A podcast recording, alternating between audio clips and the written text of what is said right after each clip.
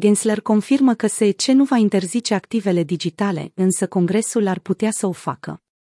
Ce măsuri va întreprinde SEC?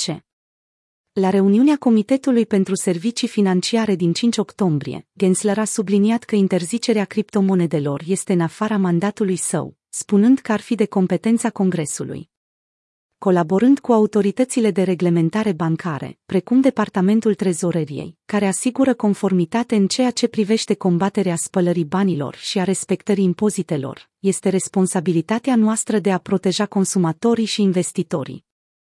Gergensler a mai adăugat. Multe dintre aceste tokenuri intră sub incidența unui contract de investiții sau a unei garanții. De asemenea, el a mai explicat că problemele de stabilitate financiară pe care le-ar putea provoca stablecoin-urile sunt o prioritate pentru SEC.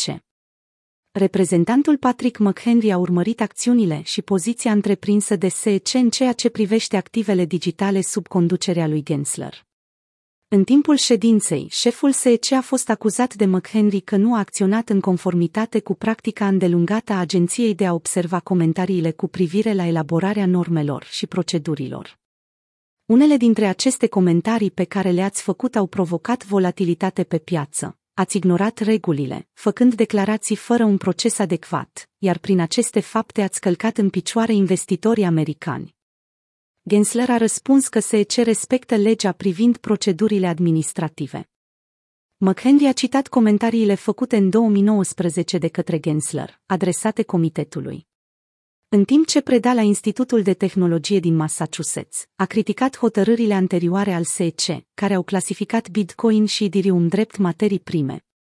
Când a fost întrebat despre opiniile sale actuale în această privință, Gensler a declarat. Nu mă voi referi la niciun token în special, dar cred că legile sunt destul de clare. Dacă strângi bani, iar investitorii se așteaptă la un profit bazat pe eforturile personale, atunci trebuie să se încadreze în legea valorilor mobiliare. Ședința a avut loc în aceeași zi în care McHenry a propus legea Clarity for Digital Tokens Act din 2021.